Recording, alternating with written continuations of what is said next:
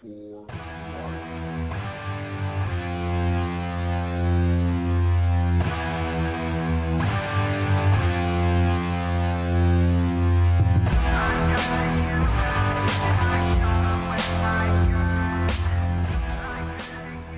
And welcome to Bags and Boards. Coming up on tonight's show, we talk about the new reprint of Reiner Knizia's Amun-Re from Tasty Minstrel Games, plus news, new releases, games we've been playing, and more. What have we been playing? What games have we picked up lately? Find out tonight on Bags and Boards.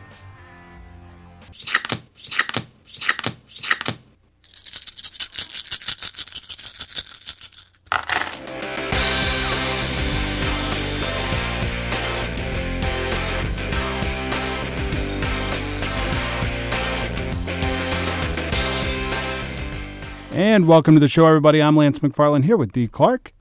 D, it's been a while since we've seen each other. It's been a minute, man. We How have not recorded a show in a while, and I'm excited to be here in the studio. Likewise. We've been uh, trying to record this Amun-Re episode for a couple weeks. At least. I'm really excited to record this episode because um, we had some good times playing Amun-Re. Yes, we did. And we'll get more into that later, but uh, excited to talk about what I think might be the first Reiner Knizia game that we've covered here on the show. I believe it is. Yeah. And the guy only has 800 games that he's designed. You'd think but- we'd have hit it by now, Yeah. but apparently no. Uh, Larry and I at one point talked about this cool little print and play game of his called Decathlon. Right. But uh, that's the only Knizia game we've hit. Uh, that I guess it technically counts, but yeah, for sure. So, uh, if you don't know, Bags and Boards is a weekly board game review and discussion show here on KXTR 100.7 The Planet, covering everything in today's designer board game world. We're on every Wednesday at 6 o'clock right here on 100.7. You can listen here on the station or click listen live at KXTR.com. Bags and Boards is also a podcast, so search Bags and Boards on iTunes, Podcast Addict, Stitcher, or any of your other podcast feeding programs and subscribe, rate, and review, please, if you can. That really helps us out here on the show. We're also on SoundCloud at soundcloud.com slash bags and boards, where you can find all of our past reviews, interviews, and episodes. Hit us up on Twitter, Bags and Boards TX. We're at facebook.com slash bags and boards. Interact with us there. Or if you have an email, question, suggestion, bags and boards TX at gmail.com. Like I said, soundcloud.com. You can find all of this info over there. It's all listed over there. So we're going to get into the show, but before we do, wanted to tell everybody about Game and Movie Traders. Game and Movie Traders brings you bags and boards here on KXTR 100.7 The Planet. They do buy, sell, and trade both new and used video games for any console, DVDs and Blu-ray, and comic books. They also feature a selection of board and card games, including Magic the Gathering and other collectible card games. They're located at 2900 West Washington Street, Suite 60, next door to the movie theater, and can be reached by calling 965 Game. They're online at facebook.com slash game and movie traders Sville. D, yes, sir. let's talk some news. There's been a lot of news in the time we've been gone. We're not going to hit everything that's happened in uh, board gaming over the last three, four weeks. it's an extremely busy time. There's no way. it is for sure. So, but we're going to hit a good bit of it. We got a whole page of news here, so let's get into it. Let's do it. Um, IDW Games, this is exciting for me, D. Uh, they now have the rights to publish games based on The Legend of Korra. Um, their first game under that brand will be The Legend of Korra Pro Bending Arena by designers Sen-Foong Lim and Jessey Wright. I really want to play this. Are you a Legend of Korra I am. Avatar The Last Airbender fan? I am. Me too. I'm a big fan of those two shows, and I really love Legend of Korra. I mean, Avatar is, to me, the better show I would agree. because it just is. But just the concept of of there being a pro bending arena, like you know, Yeah. professional It's like benders. sports just, game. Yeah, it's a it's a sports game, and they travel around and have competitions, Yeah. and uh, it just it's a really interesting concept. I want to see what they do with it. I agree. I'm excited to try this one. Even more excited about potential other games to come out of this. Absolutely. That aren't like sports games. You know, like I want to play stories from the show, stuff Sure. like that. Um, so Z Man Games has released details about Pandemic Legacy Season 2. The game takes place 71 years after Season 1, and only a few known cities exist. Um, they're, those cities are supplied by floating stations on the ocean. Uh, the promotion that's up there says they are going to have a sneak peek at Gen Con, which is interesting because I thought this game was supposed to be out of Gen Con. Right. That's been what they've said all along out Yeah, of this Gen thing- Con. And now they've kind of snuck in, oh, sneak peek at Gen Con, Yeah, which this- makes you go, oh. Yeah, this has definitely been pushed back. They haven't Yeah. released a new date or anything, so I guess technically They haven't said that they're not going to do it at Gen Con, but uh, But they did sneak that little sentence in. yeah, that little sentence says we're not actually going to release this at Gen Con, Yeah, even yeah. though we're not going to say we're not releasing this at Gen Con. But think about it this way, D. How many games do you, me, everybody have on the shelf that we've either only played a few times or never played? Oh yeah, We got plenty of stuff to hold us over, and you kind of want a game, especially like this, to be as good as it can be. that's that's absolutely true. But at the same time, uh, Z-Man has had people salivating for this since Yeah. pretty much the first people finished uh, Pandemic Legacy Season One. That's I mean, the clamor has been there from practically day one from that. Yeah. So Season one's a number one game on BGG. yeah, there's a, has been since very soon after it came out. there's a there's a lot of people who just went, oh Yeah, yeah, that's true. But anyway, it will be out. It'll Yeah. come out as all things do, and I'm sure it'll be good. You haven't played Pandemic Legacy. I have not. Um, I've played season one, and I'll tell you, I'm ready for season two. There's a there's a uh, a copy available at Game and Movie Traders. I'm thinking Oh, about yeah? getting that. You should. Do you have like a regular group of people that, like, say your Pathfinder group? Could Right. you switch that for three or four weeks over into a Pandemic Legacy group? Um, I there are enough people who are still interested in doing things when we're done playing Pathfinder. Yeah. That I could probably just tack it on afterwards. Hey, There you, you know, go. when we're done doing this, we're gonna play we're gonna play this game. Because what will happen with Pandemic Legacy is you'll finish a game Right. and you'll instantly want to play another game. So you might knock out three or four of the 12 to 24 games, like In a an week. average of 18, right? So Right. say 18 games, you could probably get the game finished in a month and a half, you know. Nice. And it's so fun. You're going to you're to really like it. I hope you do that. Um, Ice Cool has won the Kinderspiel des Jahres. I'm sorry. Ice Cool has won the Kinderspiel des Jahres. Very good. So there's a Kinder and a Kinder. So Kinder, as we all know, is little kid Yep. games. Well, this is a family weight game, not necessarily little kids, because the game that won it, Ice Cool, that's a great game. I've got it at home. oh yeah. Such a fun game. It's um, you know those little. When I was a kid, I had toys like this, but they uh, like have a weight in the bottom, and they're like wobbly, and you can flick them, and they'll spin around. Mm-hmm. Right. That's penguins that are those Okay. and it's called a box in a box. Right. Like it looks like it's going to be a series of games, but this is the first. And you take all these boxes out of the main box, Okay. and they all hook together with these fish clips that are actually part of the game too, and it makes this huge thing that looks it's like a high school for penguins. Okay. High school, high school. Gotcha, gotcha. You know, so Clever. um, it's like ice on the bottom, but you could see lockers and stuff like that. Okay. And there's doors going from box to box, like holes. Right. And you're flicking, trying to like accomplish certain things. And these things will spin and curve. So you can like make it go through one door and curve around through another door. Oh, that's awesome. It's pretty cool. And if you flick their heads, they'll jump over walls and stuff like that. Okay. It's a fun, fun dexterity game. So Ice Cool won the Kinderspiel des Jahres, and the Spiel des Jahres was given to King Domino from Bruno Cathala.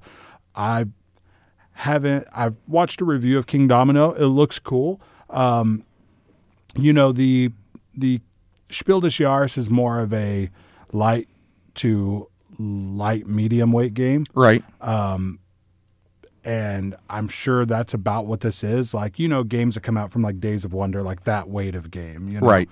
Um, but King Domino looks fun. Bruno Cathala is a great designer. I've got a couple of his games that I really like, like Five Five Tribes games like that. Um, but the award that's more up my alley, the Kenner Spiel des Jahres, is the um, it's it's called the Connoisseurs game, Right. But it's more like the more strategic game, like the heavier game. Yeah. Um, and that was given to the Exit series from Thames and Kosmos and Inka and Markus Brand. So that's a series of escape room games uh, from Thames and Kosmos, and um, they look really good. Out of the out of all of the escape room games, they look the coolest to me. I would agree. So, um, and I actually played Unlock, Yes. and we'll talk about that later. But uh, still really excited to play Exit at some point. So those are the three games that won: Ice Cool, which I have played, King Domino, which looks really cool, and Exit, which might be the first series of games to win. But actually, I think in Europe, I think it all comes in one box. Okay. But in the U.S., it's all in separate. It's all in separate Yeah. boxes, right? So uh, those are the winners. That's the if if you're listening and you, you are kind of listening to us talk about board games and wondering what's what we're talking about, what's going on. The Spiel des Jahres is the the best picture of the year at the Oscars Right. for board games. I was uh, I was surprised that uh, King Domino won, uh, just based on things that we got out of the Origins Awards, things that we got out of the Dice Tower Awards. Yeah. there was. If you look at the the to compare it to the Oscars as you did, if you look at all of the other smaller shows leading up to the Oscars, there was a really solid trend, and uh, That's true. They they did not follow the trend. They they bucked it and went elsewhere. Yeah, and I I, was shocked. Off the top of my head, I can't remember the other two nominees. I know them, but for some reason I- they're not coming to me. But you're right. But uh, the thing to take into consideration is they have a few rules. If the game hasn't been released in Germany, Right. it's not eligible. Things like that, and it's a specific weight. So, like a game like Terraforming Mars, which won a lot of awards at other, you know, award May things, may not be the correct weight. it was that's fair. nominated for the Kenner Spiel des Jahres, just didn't win. You know what I mean? That's that's true. And the things that I'm thinking of, terraforming Yar- Mars and Scythe being Yeah. the two that come to my mind, uh, they're they are they're the correct weight for the Kenner Spiel des Jahres, uh, not the the regular Spiel des Jahres. That's true. I didn't think about that. Yeah, and you might, uh, if you're curious, you might go online and look at the big list because it's not just um, the winner, but really this is a big deal to even be nominated. Yes. And aside from the three nominations for the awards, they have a recommended list after that. So in each of these categories, there's maybe like eight games that get mentioned, and all of those games will greatly benefit from ha- being mentioned in this. Oh, right? absolutely. But the winner of the Spiel des Jahres itself, I mean, we're talking the difference of like maybe millions of copies. Oh, absolutely. Maybe not millions, but like Tens of thousands. I listened to an interview with um, uh, uh, Eggert, the guy who owns Eggert Spiel, Right. And his company has won like four or five Spiel des Jahres awards, and he talks about it's like the difference in like almost being wealthy and not being wealthy Yeah. as a game publisher. You know, if you win the Spiel des Jahres in Germany, your game is sold in every convenience store it's it's literally everywhere. in every mom and pop shop, in every grocery store, like which is kind of how games are anyway in Germany. Like you can go into a convenience store and buy a board game, Right. um, but it's a big deal to win the Spiel des Jahres. Uh, that sticker probably triples your sales, if That- not more. That's very true. Um, and let's talk about those other awards, and we'll jump back to a couple of other things. But the Sure. Origins Awards were also announced at Origins. The game of the year was Scythe. Yes. Good choice. Um, that was uh, both of our game of the year last year. Yes, it was. Yeah. Um, the board game of the year, specifically, board game, was also Scythe. And the card game of the year, they split it up a little bit, was Mystic Vale from AEG. Happy Salmon won Family Game of the Year. And RPG of the year was No Thank You Evil, which is the RPG I want to get my hands on the most uh, for when my son gets a little older. Because No Thank You Evil is this cool RPG for for families, for like little kids. Right. And what you do, they have this character creation system that can be as simple as say a sentence. Oh, I want to be a princess who rides dragons. Okay. That's your Done. character. That's your you character know? now. And then you might roll a couple of things. Or, you know, older kids and parents and stuff can get a little more detailed about their character. But it's cool because the character creation can you could I could say to my two year old like, "Hey, w- w- what's your favorite thing? Oh, I want to be a train conductor who rides dinosaurs or whatever. Yeah. You know, like he he loves trains and dinosaurs. There you go. There you go. Now you're a train conductor who rides dinosaurs, and then you just play these adventures in this like kind of whimsical fantasy world. You know, Right. It's a really cool looking thing, and it's by Mr. Monty Cook. Nothing wrong with that So, ever. Um, that if there's one guy you trust to write a good RPG, It's Monty Cook. Monty Cook's the guy, right? So those are the Origins Awards. There's a lot more, but those are the ones we wanted to touch on here. Go check them out if you're interested. The Dice Tower Awards from the July 4th weekend when they have the uh, Dice Tower convention. Game of the Year, once again, and also one best artwork was Scythe. Scythe is hitting it, man. Yeah, man. Um, best cooperative game and also won best reprint was Mansions of Madness second edition. Best party game that also won best theming in a game and most innovative game was Captain Sonar. Um, it's a game where you're all like play members of this crew, and it really takes eight people to play this game. Okay. Because like I'm the guy controlling the weapons, you're the captain, you're the informations person, you're the you know we each play a different person, and we all have to work together in real time to do whatever it is. So. It won all three of those awards. Best expansion was Seven Wonders Duel Pantheon. Best family game, once again, Ice Cool Yes. uh, won that, and sh- best strategy game, which is the uh, the kind of award category for us, or for me specifically, especially, and also won best new designer was Terraforming Mars. Yes. So uh, you played that, right? I, I did literally today. I Oh, really? Yes. Okay, we'll talk more about that when we talk about the games we played. But Sure. I'm glad we can touch on it. So, Asmodee has released details about the first expansion to Splendor called Cities of Splendor, which includes four modules uh, that you can kind of pick and choose. Uh, Splendor is a game that my wife and I have played the most together. Okay. It's a game that when we say, hey, you want to play a game? You usually grab Splendor. Yeah. So um, cities replaces the noble tiles, but they're double sided and be cla- and have to be claimed to win. Uh, the trading post in the game adds the route to the Orient board, which allows players to claim achievements and abilities, which sounds pretty cool. The Orient adds 30 new development cards that all have uh, special powers. Okay. And the Strongholds adds these little plastic towers, which are used to claim development cards when you can place all of your towers. So just four cool little things to add to it because it's a really small, simple game. Yeah, it just adds a little complexity. Yeah. So adding a little more to it even can really amp it up. Sure. And we've never been bored by it as simple of a game as it is. So adding this is going to really. I, I find that a simple game that is well designed is usually one of my very favorites. Yes, I totally agree. You know. Which is why I want to play that new game, uh, Century Spice Road, because Yes. people compare it to Splendor a lot. Like, and you know that's why people like abstracts. You know what I mean? Like, Exactly. very simple rule set, but a lot of depth based on those simple rules. And that's that's where that hidden depth is what really gets me a lot of the times. Yeah, for sure. Um, Asmodee and Space Cowboys have announced three new unlocked titles for release in quarter four this year. They're doing House on the Hill, the Nautilus Traps, and the Tonipal's Treasure. Um, so, three new unlock games, and I'll talk a little bit more about unlock later in the show. Right. But in more escape room news, Thames and Kosmos have also released titles for their next three games in the Exit series um, The Forgotten Island, The Polar Station, and The Forbidden Castle. Um, and they're also coming out with some more of the Deckscape series. So these, Right. uh, I mean, these escape room games are really hitting. They're they're gaining some serious momentum. If there was doubt about them sticking around, I think that's been uh, waylaid for a while. For sure. And I'll tell you, I've been check every time I go to Walmart, I go through the game aisle Right. and look at um, what's it called? Escape the Game. Yes. I believe it's called. And it's the one that's sold in mass market stores, but it's supposed to be a really good escape room game. And waiting for it to go on sale because Walmart always puts board games on sale at Yep. some point. So I go into Walmart the other day, and my son and I are looking at the train toys, and I see that there's a lot of stuff on sale. So I go straight to the board game aisle. It's on sale, completely gone, Yep. and it was like half off too. Like I would have bought it at that moment. So they might put more in stock, but I don't know.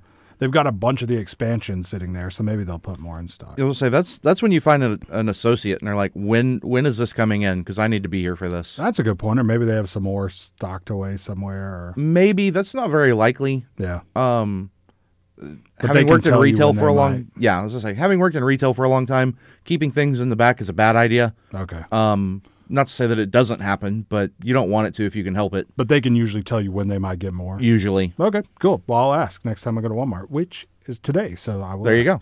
Um, D. Let's see. Plan B games. This is a pretty big move. So this is really interesting, Yes. actually, because so you have Asmodee, right? Asmodee, So Asmodee is acquiring all these companies: Fantasy Flight, Days of Wonder, big companies. very big companies, and then they acquire. Uh, I forget the AEG. top name. Uh, no, they don't have AEG, but they acquire this company that owns Z-Man Games, Filosofia Editions, and Plaid Hat Games. Right? Um, they get them, and they. Uh, the one thing they don't take is like these few people and this game Century Spice Road, which was originally supposed to be called Caravan Right. and they were going to do the Spiced Road edition and the Crystal Golem edition. So these people from that used to work at Filosofia, um, they go start this other company called Plan B Games.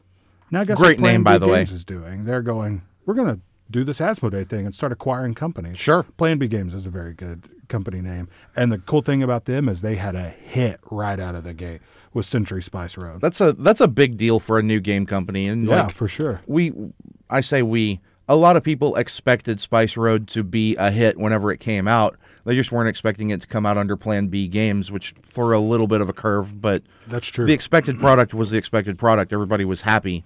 Um, but how many companies do you hear about where they, you know, we released two games and then went under because they were, you know, one was mediocre and one Yeah, was a sure. dud. That's very true. And you get these companies that like release a new game or have it on Kickstarter and name their company after that game. And Yeah, that's just a bad make idea. All these bad first mistakes. But here, you've got a group of people who were effectively operating some of the bigger companies there are. Yep. So you go start. A, they kind of know what they're doing. Yeah, they know? had a they had a pretty good idea when they walked into it, which is Yeah. cool. So uh, in Plan B news, they've acquired, they've gone the Asmodee route, which is kind of what happened to them in the first place. Yes. And they've acquired Eggertspiel. So Eggertspiel is a German publisher behind games like Coal Baron, which is a favorite of mine, um, Great Western Trail, huge title from uh, last year, Mombasa Village, Rococo. I mean, just all these great Euro Lots games. of lots of good euros. So, which is exciting because I mean, they released their first game, which is a very light medium Euro- Euro-y game, right? You'll just say it's it's pretty straight, pretty pretty pretty lightweight. And then they acquire this company that has a habit of releasing a little heavier, Right. know, not insane heavy, but um, It's but it's cool. Eggertspiel's a good company. it, it would be fair to say that Eggertspiel routinely releases medium weight Yeah. uh, games, and they don't really go below that mark very often at all. For sure, yeah. And uh, what's going to happen is um, interesting because Stronghold Games just last year announced like a partnership with Eggertspiel. So Right. now it's like who's releasing Eggertspiel games in the U.S. Well, probably the company that now owns them. But what happens to all those partnerships? We shouldn't really care about that. No. We're the we're the end consumer, you know. but It, it will be fun from our perspective as hosts of a radio show to see where those dice fall. yeah, But for the people, who, you know, all of you who are listening at home who are buying games and, and listening to our show, but that's all you have at stake, who cares? Yeah, yeah. but what I find interesting though, D, is um, you know, I really love. You, you might like video games, right? Right. The video game industry is huge. Oh, yeah. I like comic books. The comic books in- industry is very, very big. Yes. We're what we're watching with the board game thing, and why we talk about these like, but kind of behind the scenes things, is because we're seeing an industry that's still really small, kind of happen in front of our eyes. and it's growing by leaps and Yeah. bounds, which is really fascinating if that if you're into that at all, either from the perspective of I really like board games and want to see this hobby grow, or just from a business perspective of you're watching this industry start as a bud and now it's blossoming Yeah. into a full sized flower. Because I mean, with the Asmodee thing, that's like you're seeing an industry that is having for the first time having corporations buy up other corporations. Yeah. It's like it's it's just interesting to watch it happen. You know what I mean? Absolutely. Like be part be part of something or interested in something that is taking those like baby steps in that direction. and it's amazing. It is pretty cool. So I just kind of wanted to explain why we would talk about stuff like that. Right. Um, it's not. It, we're not trying to be behind the scenes. It's just kind of interesting. Yeah, you know? it's it's fascinating from from our perspective. yeah. And in other Plan B news, they've announced their second title that will be released at Essen this year. It's called Azul from Michael Kiesling. So you go straight to a Michael Kiesling game. Uh, I mean, usually Michael Kiesling works with Wolfgang Kramer, Kramer Yes. and Kiesling to release games like Colbert and and Tikal and all the Mask trilogy. Yeah, and all solid that. games. But um, now, and he's worked by himself plenty, I'm sure. But um, now, game by himself, Azul, the cover looks cool. I didn't read much about it, but definitely excited about what they have in store at Plan B. Um, last bit of news Fantasy Flight Games has announced a Game of Thrones Catan. I'm kind of curious about this because they've released some Catans that are basically reskins, but Yeah, they've also true. released some some Catans that are really different and add new mechanics and and really give a different feel to the game. Yeah. And one of these is good, and one of these I could care less about. I don't know which one this is going to be yet. Yeah, yeah. Does that make sense? Yep, I totally know what you're saying. Like Okay. the Star Trek one, I really like. Yes. because I like it. it Catan's not something I play now, but like I do like it. Um, and the Star Trek one I like because all it does is put a theme on that I really like, Right. And it adds roles, which kind of just enhance the game a little bit more. I know? really like the Egyptian one because it adds boats, and you have to you have to deal with the Nile. Yeah. You can only build without the boats. You can only build on one side of the Nile or the other, and it's it's really like it, it adds an entire new level of challenge to playing the game. yeah, The the Star Trek one, um, the roles were nice, but for the most part, I was eh, whatever for me. game. It was almost the Yeah. same game. For sure. So uh, we're going to take a quick break, D, and when we come back, we'll talk more about building on either side of the Nile. Yes. Uh, we'll talk about some releases and stuff before that, but later on in the show, we're talking about Amun-Re from Reiner Knizia. Before we go to a break, though, Game and Movie Traders, located at 2900 West Washington Street, right next, right next door to the movie theater here in Stephenville, carries a selection of board and card games, including Magic the Gathering, Pokemon, Yu Gi Oh!, and more. They also host groups and tournaments for these games, plus Dungeons and Dragons, Warhammer, and more. For more information, they can be reached at 965game or at facebook.com slash game and movie traders Sville. And we'll be right back after this break. Hey, this is your DJ Kashino. Join me every Saturday night at 10 p.m. for Future Sound, my weekly mix show featuring the freshest trap, bass, and EDM from across the globe. Right here on 100.7 FM The Planet, Stephenville's rock and rap alternative.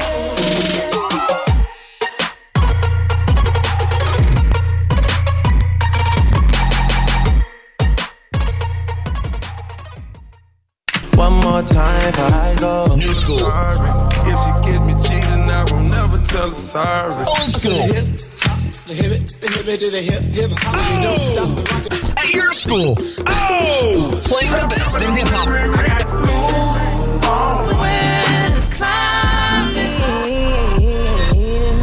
Here on 100.7 KXTR, The Planet. KXTR 100.7 The Planet is proudly supported by Texan Tattoo. Located at 1280 West Washington Street, Texan Tattoo is able to meet all of your tattoo and piercing needs. Artists can even personalize a design just for you. Walk ins are welcome, but if you would like to make an appointment, see artist work, or have any other questions, you can visit their website at TexanTattooStephenville.com. All right, welcome back to the show, everybody. Lance McFarland here with D. Clark. Time to talk some games we've been playing. So, Amun-Re, of course, we're going to talk about that. Been Sure. playing Amun-Re. We got quite a few games of that in. You Yes, we did. Four. We played that four times. Four or five. Yeah, um, and we played it with.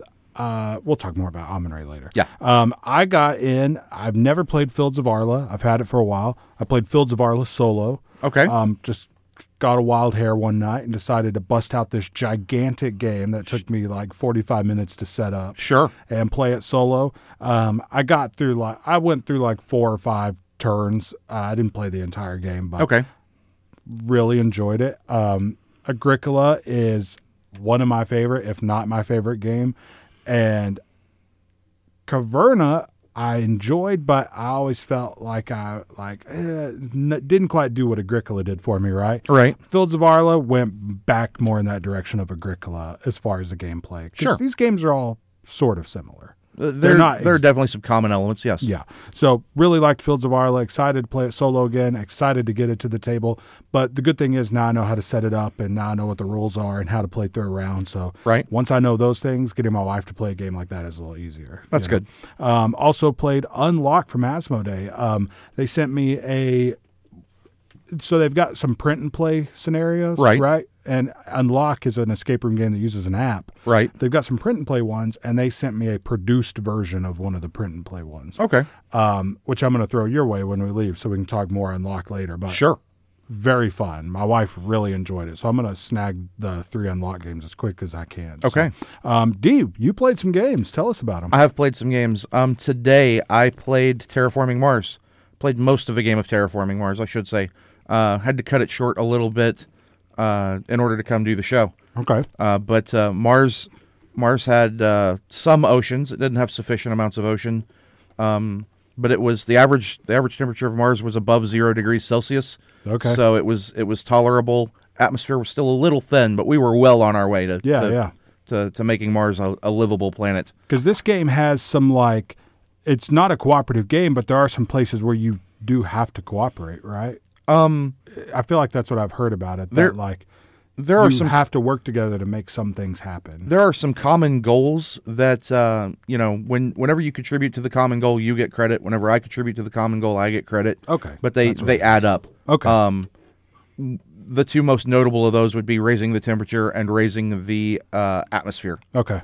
Um, but you don't have to. You have to cooperate only in the sense that those are end game conditions. Yeah. So sooner or later, you know, you're you're you're all pushing towards that end game. Yeah, yeah. You got to Um, get them done. You you have to get them done Yeah. sooner or later.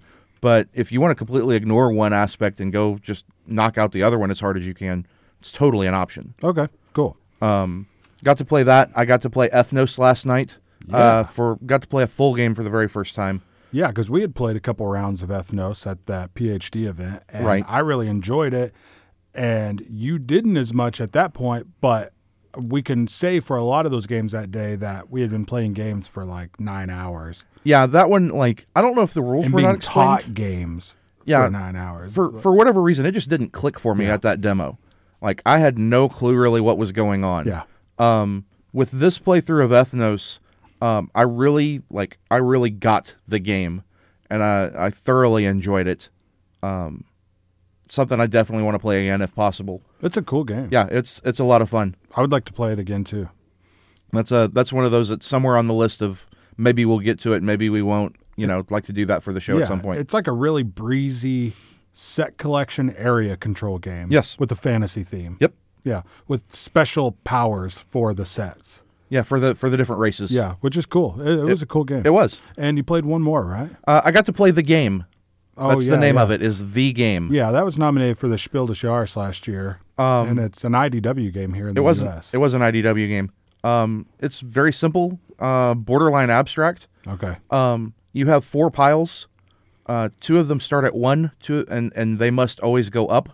Two of them start at uh, a hundred and must always go down. Okay. The only exception to those rules are if your the card you're playing is exactly ten different, then you can go in the opposite direction. Okay. Um, you get a deck of 98 cards, the numbers 2 through 99. The objective is to play every card. So it's just a card game It's just a it's just a math card game. with a bad name. Alternatively, a great game because you know, uh, well, I don't know if you know this, but have you heard of the game? Like like the the internet social media phenomenon. I just lost the game. No. Okay, so the game is a thing. You can look this one up on Urban Dictionary. Um, everybody is playing it whether they want to or not at all times. Everybody, uh, the everybody loses the game anytime that that person thinks about or mentions or has anything to do with the game. So if that thought enters your head, you lose. Okay. So instantly, like whenever Jimmy said we're going to play the game, I was like, well, we all were, and now we've all lost. You're a jerk. You. Do you think that's what they're playing off? That's of? yeah. I I, I think it was a deliberate uh, play. So have you played anything else? Those are the big hits. I've replayed some stuff that we've played before. Um, I busted out my my copy of Harry Potter. Had some people who hadn't played Yeah, that. Um, a little bit of First and Goal, uh, some Munchkin, cool. just some stuff that I, I, you know, it's been in the closet for a while, and Yeah, somebody yeah. looks at it and goes, "Hey, what's that?" Well, well, you know, I don't have anything to do right now. Let's play. Very cool. So Yeah. some things I'm wanting to get played. Uh, some games I got in. Got the expansion for Onitama Sensei's Path. Yes, please. 16 cards add to the game doesn't sound like a lot, but you add 16 cards into a small, simple abstract game, it can really, really change up the, especially if it's a game you, you play a lot in a row. Yes. Like you do that game because it's so quick. Then, like having the ability to really have some variation in the cards you're using. for for those of you who who are at home and haven't seen Onitama, or or are not uh, super into abstract games, because this was a concept that it took me a little while to get a hold of when I started here. Was what is an abstract game? Yeah. Imagine here's the here's the significance this has for Onitama. Imagine playing chess, but for the next I don't know twenty games that you play, all the pieces are going to move differently. Yeah, exactly. I mean, that's a great. It's a it's a really good example. Yeah. Uh, it just completely re-energizes and reinvigorates the game. for sure. Um, so that's Onitama Sensei's Path. Also got Spoils of War from Arcane Wonders, which is a game that is like kind of a bidding game, but it, as its main mechanism uses liar's dice.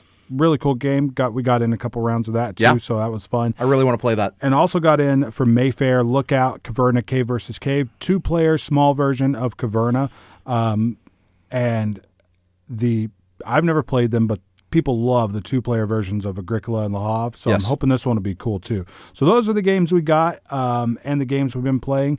Um, we're going to take a real quick. Did you get any games in? I did not. Didn't get a didn't you get a one. So we're going to take another quick break, and when we come back, we'll be talking new game releases. You hear that? That's the sound of healthy, safe water from the tap. And that safe water is available nearly everywhere in America, thanks in large part to the Safe Drinking Water Act, which turns 40 this year. Happy birthday, Safe Drinking Water Act! Together, let's keep our water safe for the next 40 years and beyond. To learn about how to protect your water, visit drinktap.org. This message brought to you by the American Waterworks Association and United Water. 100.7 KXTR The Planet is brought to you in part by Videos and More, located at 931 West Washington Street in Stephenville.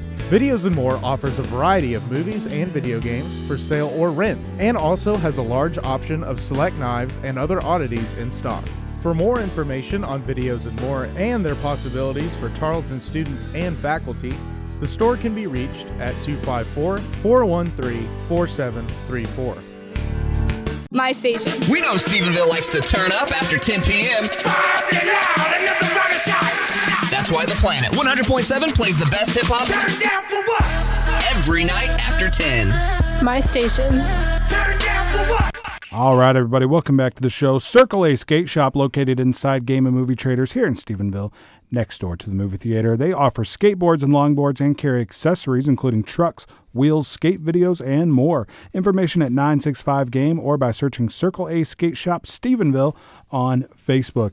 D, we're going to talk some release dates now. Quite a few cool stuff. Uh, cool things that came out over the last few weeks. Near and Far from Red Red Raven Games and Ryan Laukat. This is a follow up to Above and Below storytelling game from Right. him. Uh, looks pretty cool. Yamatai from Days of Wonder. Days of Wonder releases one game a year. Um, I got the game that they released two, three years ago, which was Five Tribes. Yes. Um, they released um, another game last year. I can't think of the name. And then last year, the year before last, last year's was Yamatai. Um, or this year's because we're talking Oh, about year's. release dates. Yeah. so Yamatai looks really cool. It's got that Days of Wonder thing where the artwork is just fantastic. The components are really nice, and it's that medium weight that's just really nice. I you know, I love and hate Days of Wonder. I love them because I know everything that they have is going to look good, have good quality components, and almost a guarantee to be a good game that I'm going to enjoy. Yeah. I hate them because it takes them an entire year to do it. And I'm like, please make more games. I don't know, man. Does it hurt to have one company that has the model of perfecting one game? Oh no, not at all. It's just frustrating because I know that they they release perfect games, and so I want, You more, of them. Yeah, there you go. um, so anyway, uh, we talked about it a lot earlier. Century Spice Road from Plan B Games is now out. You can get your hands on that. Uh, just talked about these. Onitama Sensei's Path and Spoils of War from Arcane Wonders are out now. Uh, yeah, I thought you might be interested in this, D. The Dresden Files cooperative card game from Evil Hat Productions is out. I really want to play this. We talked about that when it was on Kickstarter. You're Yes. a big Dresden Files fan. Um, One Night Ultimate Alien. We're up to Aliens now. Uh, from Bezier Games is out. We just talked about this and this. Ethnos from CMON and Unlock from Asmodee are both out now. You can get your hands on those. Medici the card game from Grail Games out now. I'm excited about this one. The Tiny Epic Galaxies Beyond the Black expansion from Gamelyn Games. Yes. I want so badly to play Tiny Epic Galaxies with the expansion. Sure. Um, ti- I got the Tiny Epic uh, Kingdoms expansion, which Tiny Epic Kingdoms is probably my third favorite in the series of four so far. That's so, uh, Heroes Call. Heroes Call. That's Yes. right. So uh, I, I was excited to play that. This is my favorite game in the series. Very excited to play this. Roll Player from Thunderworks is out now, and it's been out for a while, but it's now either been re-released or from a new company or something. Okay. Because you played it a while back, right? Roll player? Yeah. Yes. Yes, I did. So- a buddy of mine got it. That's now out again in some form. Uh, this is another one I've got to get my hands on. Sherlock Holmes Consulting Detective: The Thames Murders, and Other Cases from Asmodee. This is Asmodee's reprint of the original '70s Correct. version of uh, Sherlock Holmes Consulting Detective. Cottage Garden from Stronghold Games and Mr. Uwe Rosenberg is now out. Um, Attack on Titan: The Last Stand, which is that big 15-inch tall miniature we were talking Yes. about, is out now from Cryptozoic, and the game that I must have right now, Lignum. Lignum from Capstone Games. I want to play this again so bad. I played it once at HeavyCon a couple years or one year ago. I want to play this again so badly, and I'm gonna get a copy for sure. I I try not to buy too many games because games can get pretty expensive. Yes, they can. Um, this is one I am going to purchase. Um, Lignum, so much fun. You're a German woodcutter in like the 1500s, so That screams that screams you, Lance. yeah, that's that's, that's the that's the definition of fun. Yeah. And I'm not saying it's a bad game. I haven't played it. Yeah. Um, It's just, when you describe these games, it's like yeah, when you when you describe a theme for a game, you know what what are you doing uh, thematically speaking? Anything that's farming or that's manual labor in the old times, Yeah. that's Lance. yeah, Just or, or trading. You've got the whole trading in the Mediterranean. That's thing, true. We yeah. we do have that one as a as a mix up. so that's all of the releases. Let's go ahead and get into Amun-Re. We're going to explain the game to you guys, and then we'll go to another break and come back and give you our thoughts. So, Amun-Re, designed by Reiner Knizia, and this reprint published by Tasty Minstrel Games. So, D, let's talk a little bit about how Amun-Re plays. Um, Amun-Re is set in ancient Egypt. Yes. And this is a game that's going to have us bidding on different territories in ancient Egypt on either side of the Nile, and we're going to be building pyramids, we're going to be setting up farms, and then we're going to be offering gifts to the gods, things like that. So let's kind of explain it. So the game takes place in two different ages. Got the old kingdom and the new kingdom. Each of those ages is going to have three rounds. Correct. So what we're going to do is we have a certain amount of territory cards based on the number of players. Um, each round, we're going to draw out the number of territories of how many players there are, and we'll put them out on the board. Those cards where they go. Each of those cards has numbers around the border that are the amounts that you can bid. It goes zero, one, three, six. It kind of just goes up in- incrementally. Correct. Um, so what's going to happen is, in turn, we're going to bid. So I might really want a place, so I might bid really high, or i- if I might be the last person, and there's this other place, and I know I can get it for zero, so I might bid zero. But there's a couple of things that can happen. So say I bid six on something that I really want. Six is a good number to like, oh, someone might not go over me, but it's also you know, maybe low enough that someone will, and I don't want to spend a lot of money if I don't have to.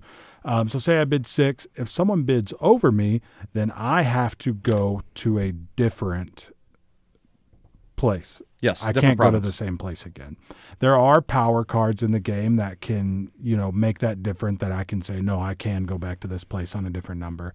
Um, so we're going to bid in turn. We're going to get our territories, and then we're going to go into a round of the game that has us buying farmers, stone, which you need three stone to build a pyramid, and cards. So these special ability cards do different things. They're going to uh, give you powers like uh, my farmers count for one more gold. My I get one extra farmer that I can put out even if I don't have space for a farmer. Right. Things like that.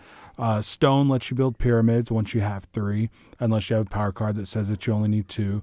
And then farmers are going to go out on the board. So these different territories on the board, uh, they've got different things. They've got spaces for farmers. They've got um, it shows you the number of cards that you're allowed to purchase. Correct. And then it's got some, a few of the places have temples, a few of the places have stuff you get automatically that you don't have to pay for.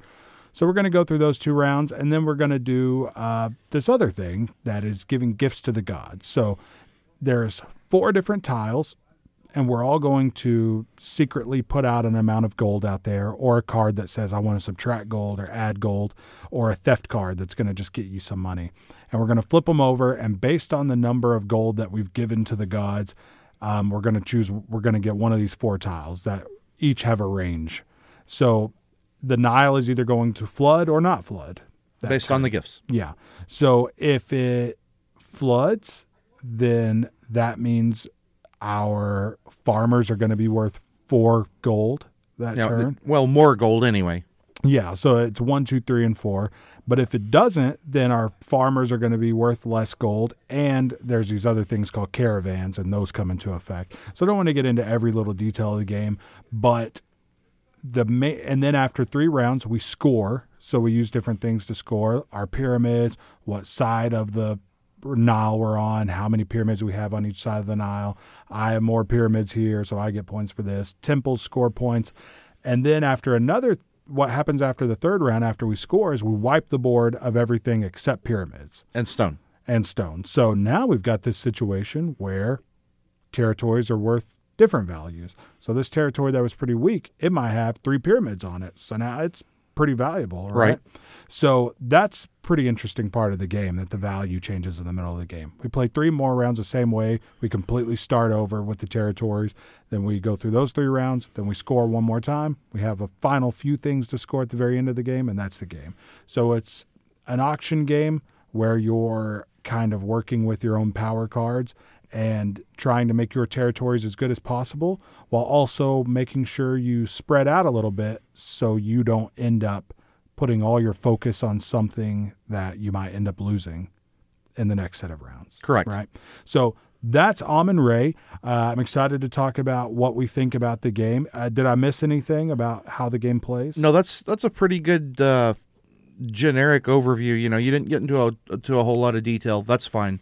Um, but uh, as far as the general play of the game, yeah, that's that's basically the game. Well Yeah. done. So um, let's uh, let's go to a commercial break. We'll come back and talk about what we think about Amun-Re.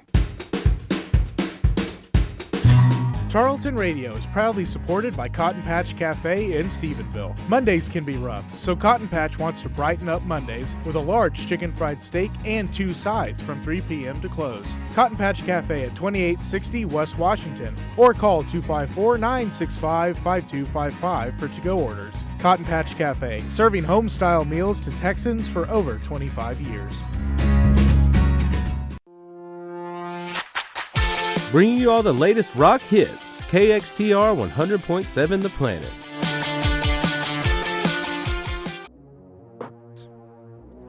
Hey Tarleton students, this is DJ Truffle Shuffle coming through your stereo. Have you ever wanted to be a star on the radio like me? Well, guess what? You can, and it's actually very easy to get started. All you have to do is call our station at 254 968 9586 or come see us in the math building, room 138 on the TSU campus, and one of our delightful workers will get you started. We're always looking for new talent, so why not give it a shot? Who knows? It could change your life. Until then, keep it tuned to KXTR 100.7 The Planet, Stephenville's home for rock and hip hop. All right, welcome back to the show, everybody. We're talking about Amun-Re from Reiner Knizia and Tasty, Min- Tasty Minstrel Games. Uh, D, your thoughts on the game? The game is uh, pretty well put together. The pieces are nice. Yeah. It is it is very visually a- appealing. Uh, the, the the outside of the box looks good. The individual pieces look cool. They even took time to make the, the pyramids and the stones look weathered. Yeah, which I true. thought was really cool. Yeah. The game itself plays well. It's pretty quick to pick up and learn. You know, there's not a, a huge learning curve to it. A little bit of hidden depth. You know, after I think after two playthroughs, most of us had decided, okay, this is the way to go. You know, and, and this is we had found the most optimal track, which is a little disappointing with only two playthroughs. And that that last game that we played, the fourth or fifth playthrough, whatever it was, I literally just abandoned it and said, I'm going to try something completely different. And that's the only game I ended up winning. Well, So- there you go. So, I mean, maybe, you know, you can kind of find that with games. We think this is the exact way you need to win. Right. Then you find out, oh, if we try some other stuff, you know. Um, specifically, we're referring to temples. Yeah. The first uh, three or four playthroughs, the person who got the most territories with temples uh, won the games. And there was a very strong correlation because they racked up a ton of points. Yeah, they being Lance You, for the most part. yeah. But anyway, you're right. Um, you know, once you found some other strategies, which I try with some games, like we talk about Tzolk'in a lot in this, and like that's an exact almost. Like, Yes. Not, I mean, there's other ways to do well, but you need to at least piddle around with the God track in that game. Yes. Um, But it, why does it always have to do with temples and the um, important? I don't know. To ancient people, I guess. Yeah, well, they were. That's true. So uh, I thought Amun-Re was a very good game. I really, really enjoyed the game. I've I've not played a lot of Reiner Knizia games. I've only played a handful of auction games. Um, Mogul being the one that I played that I think I like the most. Right. Um, but this is definitely a more a, a bigger auction game than that. Uh, I really like the strategy of how much do I bid to get exactly what I want out of this because if I don't bid the right amount, I'm gonna have to it. move. Yeah. Yep. Um, and then on top of that, using the strategy of your cards, that just the variation in this game of like I'm going to get different cards that are going to kind of determine where I'm going to go on this board and how much I'm going to bid, and they're really going to help me along the way. I like that we're worried about gold up until the point we're worried about points. Yes. It it kind of like makes you change up your focus all of a sudden. Um, the the gifts to the gods is really interesting because it's like hidden. Like we're gonna, you don't really know what people are gonna do. You can make some guesses based on what's out on the board, but Right. You don't really know exactly what people are gonna do. It is it is pretty fun with the with the gifts to the gods because of the the unknown element um, can really make or break you. Yeah. Um, the farmers the, the the farmers are directly tied to the Nile flooding. So if you've got a bunch of if you've got a bunch of uh, provinces with a lot of farmers on them, you need it to flood, or else you're just going to have your back snapped. Um, Whereas conversely, um, if you if you don't have a bunch of farms or anything like that, then it doesn't matter, and it literally gives you a free hand to just stab your buddies. That's true. Yeah. Um, and this game to me has one of my favorite thing about things about games, and that it's almost like a game of attrition. Like I'm I'm working to get small amounts of points and small amounts of gold that hopefully will start building up and building up. Right. And, and getting me there. This isn't a game like we talked about Caverna earlier, where it's like, oh, I'll take these 18 wood and these, or Havre's a better example, even. It's like you really are working for everything you get, and you have to be very careful with what you're bidding. So while this isn't a brain burner by any count, No. it definitely is a thinking game. Um, but f- really fun at the same time. I really enjoyed the game. And I mean, I enjoy dry games, but this isn't overtly dry.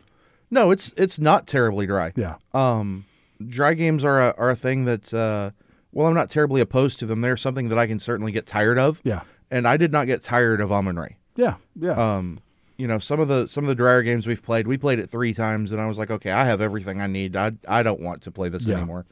because this game has to me aside from your bidding and your buying and um, the gifts to the gods like the main chunks of the game Right. it's got some cool other stuff going on like i need to worry about how many pyramids i have in each of the proper properties i have on one side of the nile Right. like that's a concern. So you're really thinking about every little piece of the game. I really liked the depth of this game. It's a it's a good weight for me. I I'm starting to really enjoy auction games Yes. as I play them. Um, it takes a good group to do that because someone who's not playing not I don't like the oh you're not playing it right, but someone who's not grasping the concept of the auction can kind of throw a wrench in it. you know? Absolutely. We didn't really experience that here, but Very we, little. we had a good group. But I would say if I had one major complaint about this game, it's that when we played with five, I think was when I enjoyed it the most. Because when you play with less than five, what you do is you take out the right amount of provinces and throw the rest in the box. Yep. The only time that every province was available and came up for bid was when we had a full group. And I just don't really like that. I would rather there be at least the chance for every province to come out, which I didn't like the throw it in the box element. Um, I did like the the scaling mechanic in and of itself, um, but I wanted that unknown chance of okay, I really want this province, but we're about to score at the end of this next round, and uh, if it comes up, great, I'm going to get it. But if not, then what am I going to do? Yeah. Whereas, um, if you if you pay any amount of attention at all, uh, when the second wave comes around, when when the New Kingdom era starts, well, you know what you're going to get now. The question is, what what order they're going to come out in. Yeah, and like with this game, I wish almost that like every province was out there and some just didn't get bid on. Right. But that probably is it probably wouldn't work good. So I think this is the only way for it to be, but it's just the one little thing about the game I didn't love or Right. like just because it, it it was the best when every province was available. Because if you're going for the there's three places with temples. If you're like I'm going to go on a temple strategy, and well, congratulations, you got one of them, but the other two are in the box. Yeah. I mean that kind of it can kind of throw you off, you know. And and and uh, a yes, it does throw you off, but you're with the way it is. You're then with the new age able to uh, realize it and adapt.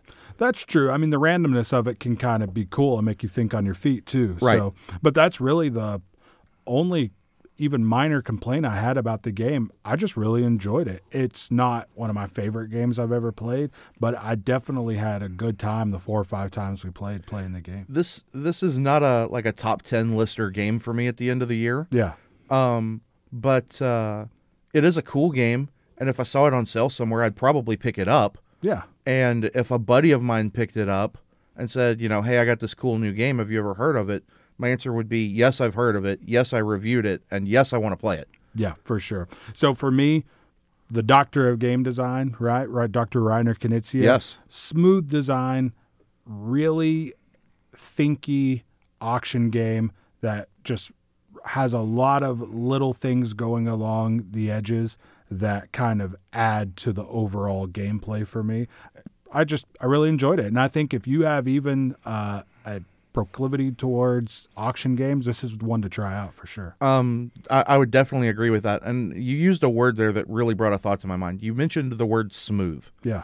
That's a that's a great uh, description of this game. It is silky smooth in its uh, gameplay. I agree. We went over the rules once, uh, you know, for for whenever we had new players. You know, the first time we opened it, all right, this is what we're doing. Uh, a couple of subsequent plays, we'd get one new person in. Okay, this is what we're doing. People didn't really have questions. No, not really. This is what we're doing. Cool. Did it. Played. We're competitive. You know, nobody ever got blown out or had, you know, problems where they were they were clueless, anything like that. The rules are nicely written. Yeah. They're easy to understand, quick to pick up. Um and and it just makes for a really enjoyable playing experience. Yeah, I agree. It is a really smooth game, and I talk about that a lot. Like it's one of my favorite things. Like those are the games that I tend to like think about the most. Like, oh man, I really like viticulture. It's Right. so smooth and easy to play, and it's got depth, but none of it gets you stuck. you know? Absolutely. Um, so anyway, that's Amun-Re. We're out of time, but I really enjoyed Amun-Re. I think if you want a medium-ish game that has a really cool auction element with some other cool stuff going on, definitely give it a shot. Sure, for sure. I'd uh, give this a B, solid B. Yeah, I would I would say the same. Um, so one more uh, thing about game and movie traders, like like I said, they're located at 2900 West Washington Street, next door to the movie theater. They do buy, sell, and trade for both used and new video games. They offer new and classic video games for all systems, including PS4, Xbox One, as well as Nintendo, Sega Genesis, and all consoles in between. Information at 965 Game or at facebook.com slash Game and Movie Traders Sville. So D, we're gonna get out of here. When we next meet, it's time for Gen Con. Yes, sir. Gen Con is coming up in a few weeks, so uh, we're going to have a new episode out to you guys within the next two weeks. Yes. Um, and it's going to be top 10 most anticipated games coming out of Gen Con and just a Gen Con preview for all the games you can demo and stuff like that. So for anyone heading that way or just wants to know what's coming out, check us out. Uh, keep up with us. We'll let you know when we're coming back. Listen every Wednesday at 6 o'clock here on KXTR 100.7 The Planet, and we'll see you next time. Have a good night, everybody. Bye.